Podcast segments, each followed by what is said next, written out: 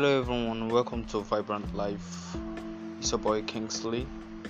Well, today's broadcast is all about a poem, a very beautiful poem by Aya. I want you all listen. I want you all to listen to it, and hope you like it. Enjoy.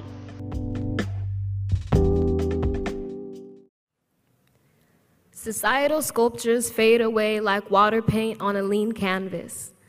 The mixture of colors makes me anxious, but I swear, I know what pure grace is.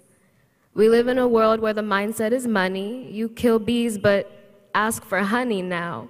Why would you kill what has the power to create and sustain? I notice we love to complain about pain, but no one mentions the thrill in the gain. The belly of the beast is no stranger to scars holds an undeniable hunger, and sometimes I question why the only way to feed the beast is fight violence with more violence. Enticing fire to seek prey and annihilate, cause chaos but expect silence. Force compliance, half these people ain't never felt the purest ray of sunshine. A natural remedy for the blues, making poetry exist from soil. Showing me a glimpse every morning, nothing but green, animals roaming free, our air is clean. We don't fear the spirited flames of fire. We learn how to move with the grace of water. Maybe start swimming a little stronger. There's no need to tread the surface.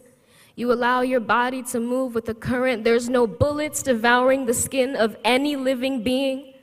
Guns loaded, cigarette smoking, finger on the trigger.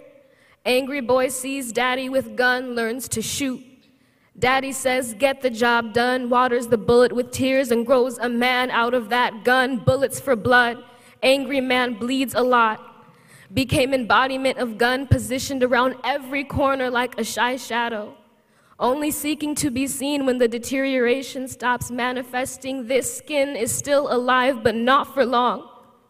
This world managed to teach guns how to sing our song, and my song is fading.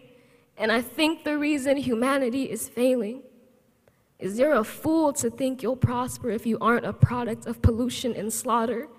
They cut down trees to make buildings, build stores to sell trees, identify ocean as wasteland, dumping their truth for safekeeping, hoping the current will take it deep enough to never resurface.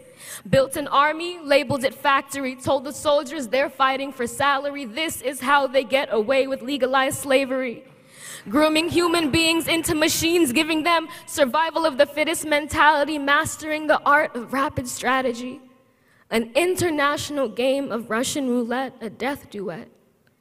Shoot the last man standing, a masterpiece, a sculpture of what's left of society.